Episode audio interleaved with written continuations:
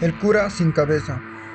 Hace mucho tiempo, por los años de 1800, en Cajamarca existía un cura que era el jefe de la parroquia San Pedro de la iglesia con el mismo nombre. Según cuenta la leyenda, el cura se había visto prendado de la hermosura de una bella campesina, la cual, al notar el trato especial del sacerdote y los distintos ofrecimientos que le hacía, le puso el pare diciéndole que ella no era tan tonta como para caer en pecado y mucho menos con un cura.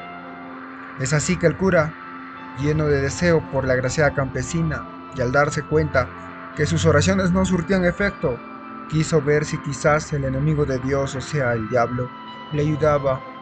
Es así que hace un pacto con el maligno y la campesina accede a sus requerimientos amorosos.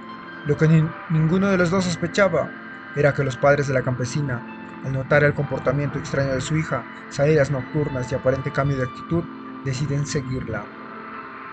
Los padres, al percatarse de tremenda blasfemia por parte del cura, se apresuraron a apresarlo mientras la hija estaba ya en su casa.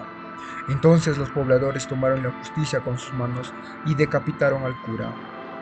Enterraron su cuerpo en el patio de la iglesia San Pedro y su cabeza en una casona que se encontraba lejos de la iglesia. Lo que luego comenzó a ocurrir fue lo que dio vida a la leyenda.